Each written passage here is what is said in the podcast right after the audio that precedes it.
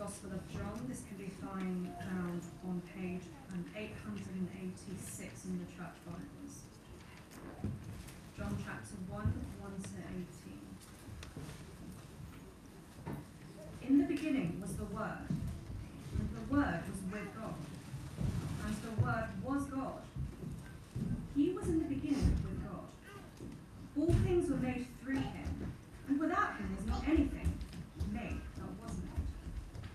In him was life, and the life was the light of men.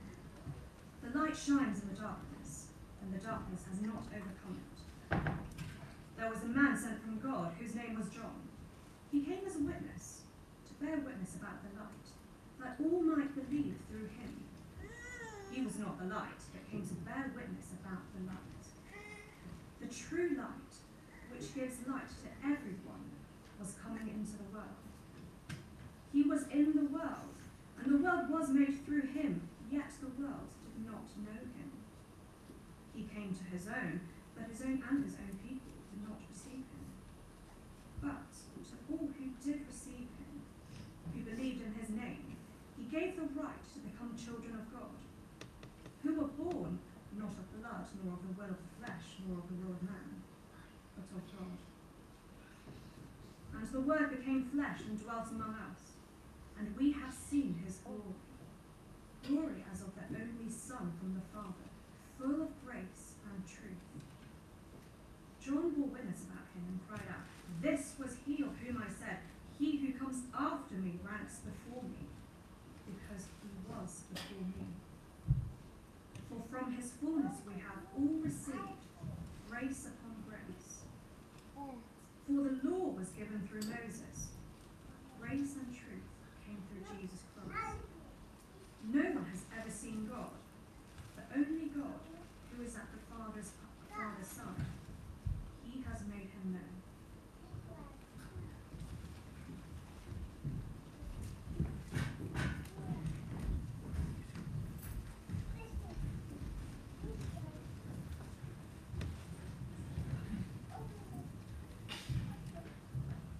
Great, good morning everyone. My name's Chris, uh, one of the members of the congregation here at Canada Water. And it's great to be with you this morning. Um, this time of December in Advent, I always think of it as a time of preparation and expectation. We're, you know, it's less than two weeks now until Christmas. Some of you would have just been finishing wrapping all your presents, maybe waiting for that you know, last Amazon delivery to arrive. As it didn't get here. Others of you haven't even started yet. Yes. Uh, you're making plans, what you're going to be doing, who you're going to be seeing, whether you're travelling or not. And uh, it's also expectation as well. What are your expectations of this season, of, of this Christmas period? Looking forward to catching up with relatives, you know, maybe you've got a couple of items on that list that you really are hoping are waiting for you under that tree do you get that kind of warm, fuzzy feeling of Christmas time that we see in those John Lewis adverts where we remember it's actually all about the people, uh, even though they somehow manage to get us to buy more of their stuff. Well, yeah, and also for many though, Christmas is a less jubilant time. It's uh, less about expectation, more about anxiety, less about light, more about darkness as we've already prayed for, maybe you're worried that you're not going to be able to afford presents for your loved ones this year. Maybe you can't afford the time off work to celebrate. Maybe there's other crises going on in your life at this time. Maybe Christmas has bad memories. Previous family bust-ups. Um, you're not looking forward to seeing that family, family member since the last time you saw them we had that argument. Maybe going to be missing someone this year through bereavement, imprisonment, or just uh, relation, relational breakdown. I wonder whether maybe our biggest longings uh, at this time of year, not for gifts or time off work, but for relationships, for a sense of home being home. And that's the theme of the Bible passages this morning about home. And we're going to see a number of homecomings and home leavings.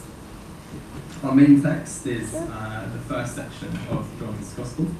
Um, John is uh, one of Jesus' disciples, and uh, this is John's uh, introduction to Jesus' life.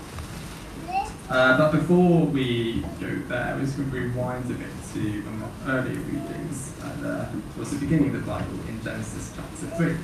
Uh, the introduction to John's Gospel is uh, pretty similar to the introduction to Genesis, the first book in the Bible, where it says, in the beginning. Uh, in, in the beginning, God creates, created the heavens and the earth.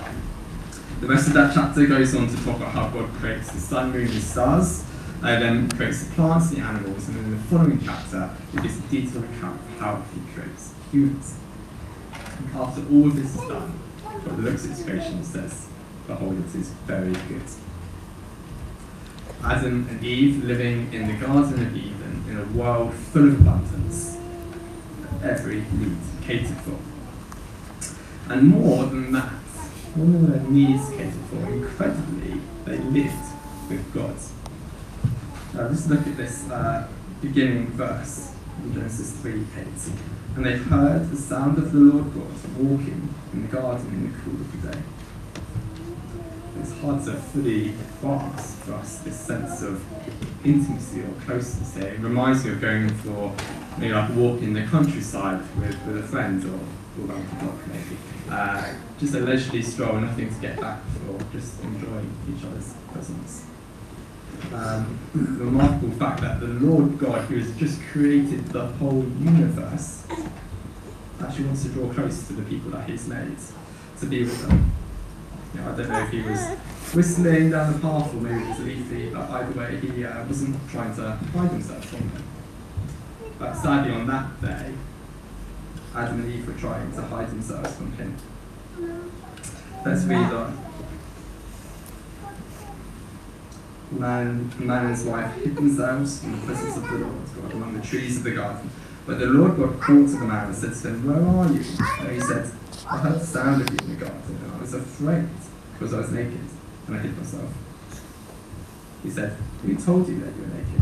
Have you eaten of the tree of which I commanded you not to eat? The man said, The woman whom you gave to be with me, she gave me fruit of the tree, and I ate. Then the Lord God said to the woman, What is this that you've done? The woman said, The serpent deceived me,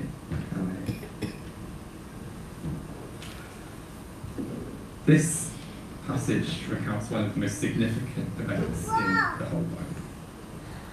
God creates Adam and Eve, he puts them in this beautiful garden. They can eat anything at all there apart from the fruit of just one tree, the knowledge of good and evil. In a world full of yes, they sadly chose the only no. And as they do that, rather than, as God confronts them, rather than ask for God's forgiveness for that, we get the ultimate blame game. Adam blames Eve, Eve blames the snake, and the snake doesn't have a leg to stand on. but as, as funny as that is in a way, um, it's devastating, really, to see how far Adam and Eve's uh, view of God has changed. They've gone from longing and loving Him to being afraid of Him, to being duped into thinking that God is seeking to withhold good things from him, uh, that he's not trustworthy. And first sight, as we read on, maybe that is true. God goes on to curse the snake, he multiplies the pain of women in childbirth, he curses the ground, making it harder to bear fruit from. And lastly, verses 22 to 24. Then the Lord God said, um, Behold, the man has become like one of us in knowing good and evil. Now, lest he reach up his hand and take also of the tree of life and and live forever. Therefore, the Lord God sent him out from the garden of Eden to work the ground from which he was taken. He drove out the man, and at the east of the garden of Eden, he placed a cherubim, an angel, and a flaming sword that turned every way to guard the way to the tree of life. God, keen to avoid his people obtaining eternal life, it would seem, sends them out from the Garden of Eden. And here we have our first home leaving. Now, to many today, this is pure myth and fiction, invented to subjugate the masses. To others, perhaps a useful moral lesson in obedience and confessing wrongdoing. But in the Bible, this is presented as a real event that happens. The claim is that the very fabric of the universe was changed. Uh, the creation was subject to uh, futility and corruption and decay, as we read in Romans chapter 8. Something really happened as Adam and Eve rebelled against God, and with that, the whole of creation fell. Now, as to exactly who Adam and Eve were and when and where they lived, the Bible's less clear on this, and Christians come to different conclusions about that, that's fine. But various books in the New Testament certainly acknowledge that this event actually did happen and that the world was forever changed as a result of it. Now, we can describe this in different ways, but to build on our Christmas theme, uh, some classic Christmas passages, we can think of this is living in darkness. So, for example, in Isaiah 9, the people who walked in darkness have seen a great light. Those who dwelt in the land of deep darkness, on them. Or in our passage today, John 1, verse 4. The, the light shines in the darkness, and the darkness does not overcome it. And that is our first point today. We live in darkness. So we've already said that Christmas for some people is more about darkness and light, and actually it's not just this season of the year. Actually, for our church this year, um, we've had a lot of darkness in many ways. There's been uh, serious illness, uh, many people bereaved. Uh, some, some people know that Hannah and I are currently mourning the loss of someone close to us, and that's genuinely been one of the hardest things we've ever experienced. Some of you I know have family in prison, you're divorced, or maybe you're longing to be married, to have children, uh, to get a job, to have respite from physical or mental illness. In the wider world, we don't need to look far to see the darkness and deep suffering that exists, whether that's terrorism again, the London Bridge, uh, wars and famines further volcanoes exploding, state depression. Denying this is only possible if we blind ourselves to the plight of the world around us. Um, like that guy on Question Time who genuinely thinks that the average UK income is £80,000 because know, clearly just thinking, sadly revealing the kind of nature of his social circle. You can only think these things if you blind yourself to the reality of this world. Perhaps the idea that the world is subject to corruption and decay is, as a result of the fall, Bible says, isn't so far-fetched after all. But before we can move on from this, we just need to go a little deeper. Because while we may agree that the world out there is dark, what about you, yourself? Do you think of yourself as this light shining in darkness, uh, a rare example of somebody who's seeking to do good in this broken world? Or are you broken too? The more I think about it, the more I realise how closely aligned I am to my spiritual ancestors, Adam and Eve. Uh, more so than I like to admit anyway. Rather than loving and worshipping God who made me, uh, I'd rather go my own way. I'd rather make a name for myself and praise His.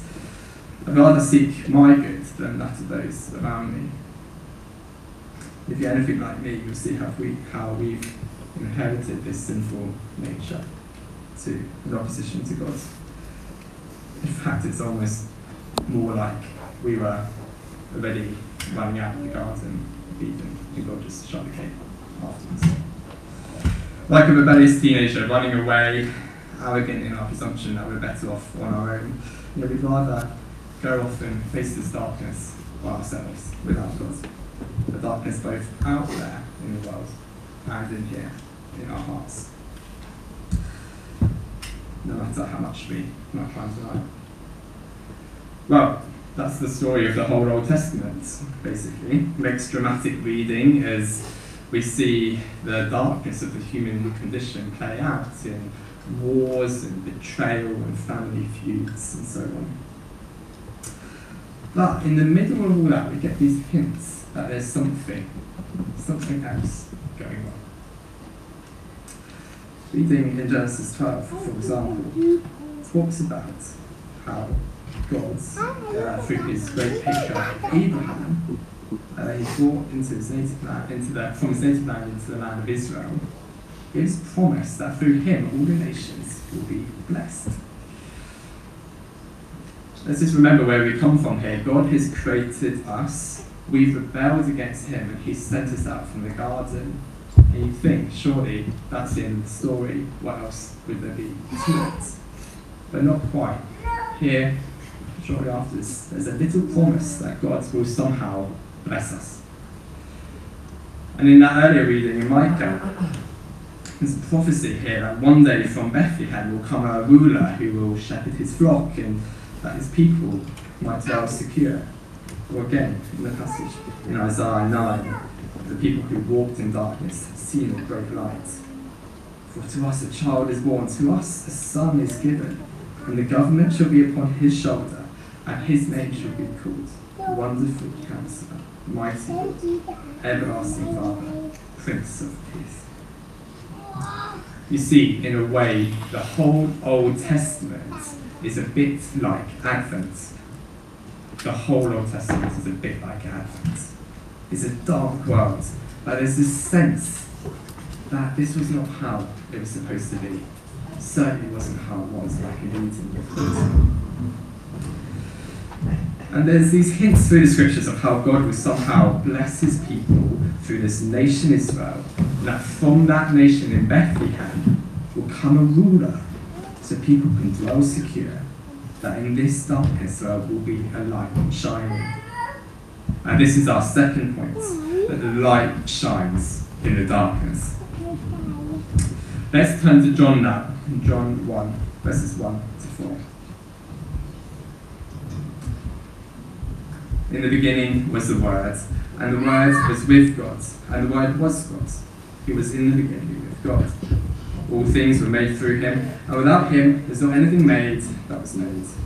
In him was life, and the life was the light of men. The light shines in the darkness, and the darkness has not overcome it.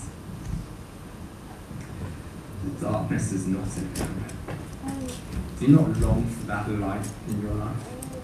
Life that is the light of men, a light that shines in the darkness, and the darkness has not overcome it hang on a second, what on earth is going on here? What, what is this word? It's kind of we've been waiting to get through the whole Testament, um, which takes a while, by the way, and you finally get here, you're like, we're about to find out what this light is, and you're like, great, more vague hints and clues.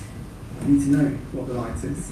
So we keep reading into verse 14, we see that this word became flesh and dwelt among us as carry on, see that John the Baptist was sent to point out that light, that word. And verse 16, we've all received grace from him, from who? Verse 17, not from Moses, but from Jesus Christ. Jesus Christ, that child born in Bethlehem, descended from the patriarch Abraham, a light shining in darkness. Jesus Christ promised through the ages to us. Jesus Christ, leaving heaven and coming to earth. Our second friend. Jesus Christ, who is the Word. In fact, we could say, in the beginning was Jesus. Jesus was with God, and Jesus was God. Well, how does that make sense? Wasn't Jesus born at the beginning of the Old Testament, about 2,000 years ago? Let's look carefully here, because there's a remarkable truth about Jesus revealed in this passage. It says that Jesus took on flesh. And it also says that in the beginning he was with God, and all things were made through him. You see, rather than God being this lonely old man in the sky that we see in the paintings, actually in the Bible, God is presented as three persons Father, Son, and Holy Spirit.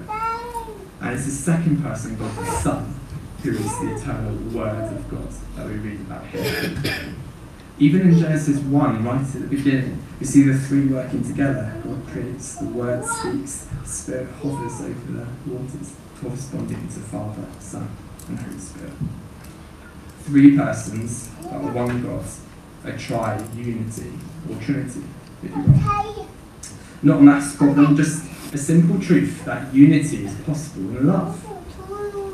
Look at the marriage of Adam and Eve that follows immediately from that in Genesis 2, just before everything goes south. It says, A man shall leave his father and mother and hold fast to his wife, and they shall become one flesh. More than a euphemism, it's just a statement of unity in marriage, the two becoming one which is a picture of how God the Father, Son, and Holy Spirit are also one in their union with each other through their love. Right, why does all this matter? Well, we have to understand the context that John, the Apostle, was writing into at that time. This word in Greek, the word words in Greek, is logos. And that actually carried with it this whole philosophical uh, concept of it, of this principle of reason which would kind of govern the whole world.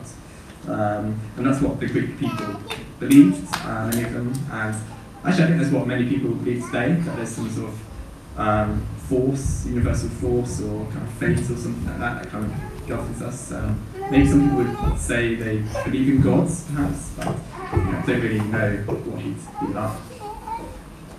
But it's quite different to what is claimed in this passage today this word through which all was made, that word took on flesh and dwelt among us. It's not abstract, but personal, flesh and blood. Let's see what that word is like, what that light is like. In verse 9, it says that this light is the true light and that it enlightens everyone. Well, in this post-truth world that we live in, any claim at truth is usually met with turning of the nose. who are you to claim that you know the truth? How can we even know anything?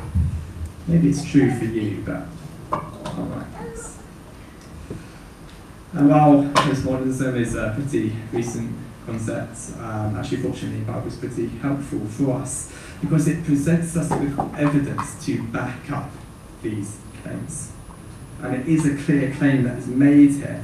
It's saying that the Word became flesh. It's saying that His glory is being seen, that witnesses have been sent. This is not some hushed up affair. This is not asking you to believe some abstract principle or blind faith. No. God the Son, He came to earth, He took on flesh, He walked this planet, performing signs and wonders. He died and was resurrected. And this was recorded by many people, many of whom went on to die themselves for those claims. And this was written down so that we too might encounter Jesus.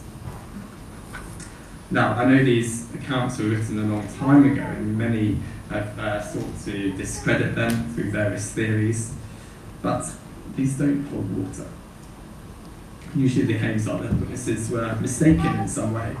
Maybe there's a group hallucination, which doesn't exist.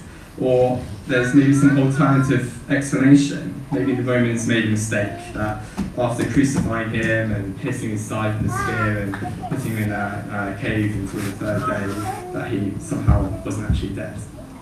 I mean, it could be possible if he'd been taken by air ambulance to the regional trauma unit and admitted to intensive care, but um, I don't think that happened. But maybe, maybe they weren't mistaken. Maybe they were actually deliberately edited, or they've been changed in some way or another. Maybe you think that the Catholic Church in the Middle Ages have changed all of these accounts to something different that we now have today. And again, this doesn't completely make sense. It's not clear why they would do that, given that unfortunately the Bible today contradicts many of what's going on, in particular at that time in the church back then. Now, obviously, clearly skirting over these issues. But for these reasons and more, I think it's good reasons to think that these accounts are reliable, that the Bible is historically trustworthy. See, Jesus claims to be the way, the truth, and the life. And this Christmas time, why not pick up a Bible perhaps start with John's Gospel and read the account of his life for yourself and see whether he is the true light of the world after all. It also says that he is the light that enlightens everyone. And that means that both he is available to all, there's no discrimination, all are welcome. But it also means that all are able to be enlightened, that all have some darkness in them, we all have darkness in us, we all need to be enlightened. So there's no one who's too good for Jesus, not needing him, there's no one who's too bad for him, with too much darkness. The darkness has not overcome. But what is the point of this light? How does this light help us? Surely the darkness of the world needs more than just a cuddly little baby to it. This is our third point that the light shows us the way home. Later in John's Gospel, in chapters 13 and 14, Jesus is speaking with his disciples and he's anticipating his coming death.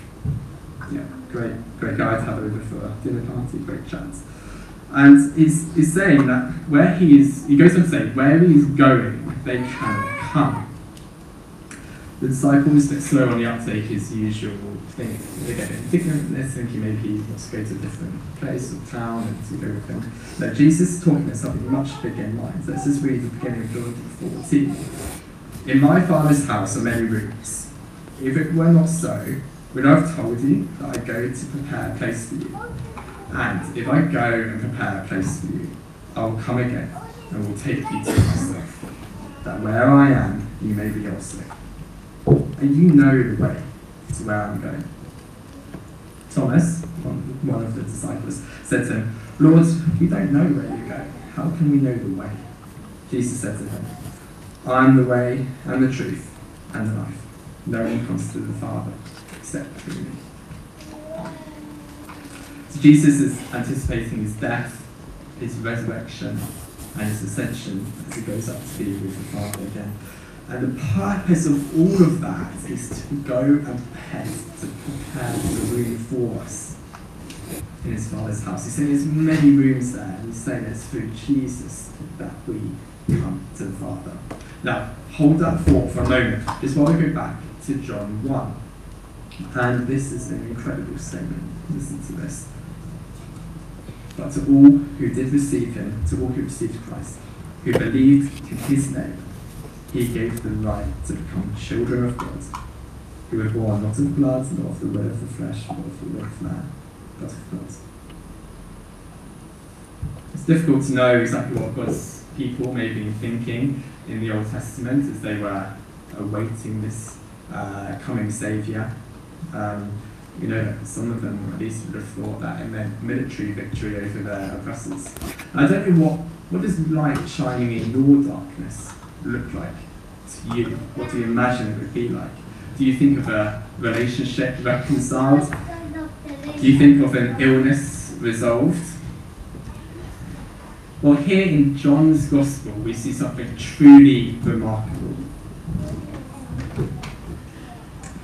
Jesus Christ, Jesus Christ gives all who believe in him, he gives them the right to become children of God.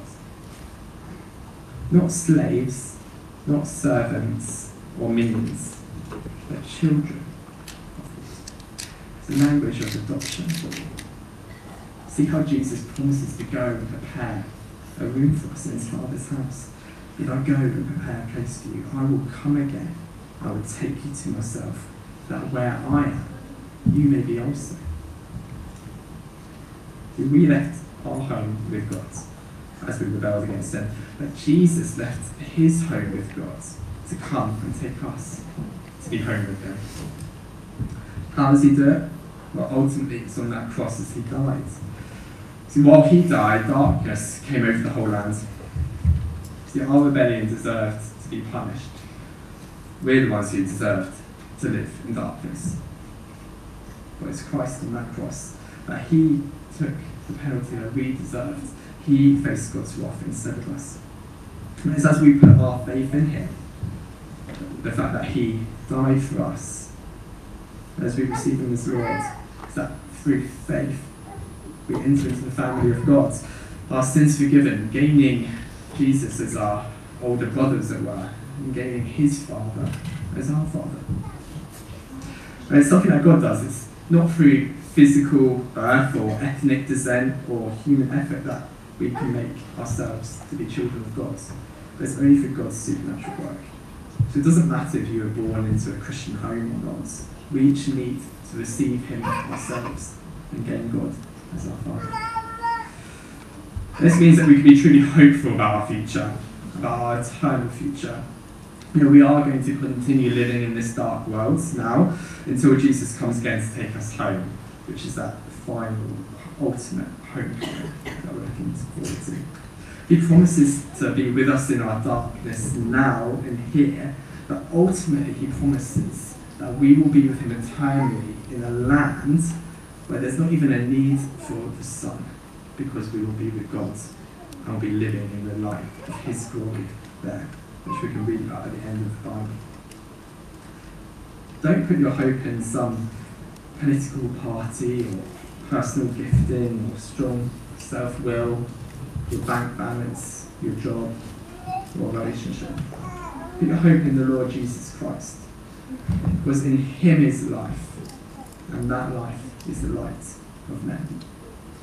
And be thankful, realize that it's from his fullness that we have all received grace upon grace. This promise of life isn't something that we deserve. Remember that line at the end of Genesis 3 where God sent Adam and Eve out of the Garden of Eden, um, seemingly wanting to prevent them from having eternal life. Can you see how God clearly does want us to have eternal life? He has given his Son to die for that. But that is not on our terms where we reach out clasp that ourselves. It's actually a gift from God, and we need to receive that. So be hopeful, be thankful, but lastly, receive Christ this Christmas. And maybe you just want to hold up your hands with me and say, enough is enough. Maybe you've realised that what this world needs isn't more political reform, better education, peace agreements, or climate change treaties. We don't just need more police and hospitals to be light in this dark world. Yes, of course, we need all of these things, but they are not the solution that is going to solve the problem. Because really, they're more like rearranging the same old broken building blocks that we already have. Because unfortunately, all of these things rely on us as humans, and all of us are broken. So these are good things, but they will not deal with the darkness of this world. And in your life, fundamentally, you don't need just more money, or to have had a better childhood with better parents, or to have a loving spouse, or more self control. Enough is enough. We can't do this ourselves. We live in darkness. But we are not left there alone. There's a light that shines in the darkness. And to all who receive him, who believe in his name, he gives the right to become children of God. Christ is the light that shines in our hearts to bring us home to God. Let's pray.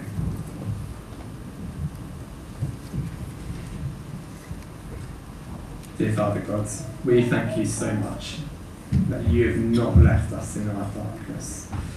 That even though that is our fault uh, as humanity, turning from you, you have sent your Son Jesus to be the light in our darkness, to give him that we might live eternally with you, to be in your home together. Please, Father, would you help us to, to believe this is true? It seems too good to be true.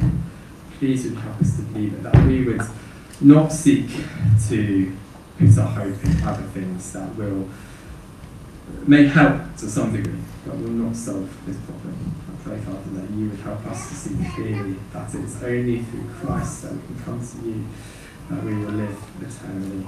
Help us to put our faith in Him, to trust Him, and to receive Him this Christmas time. In Jesus' name, Amen.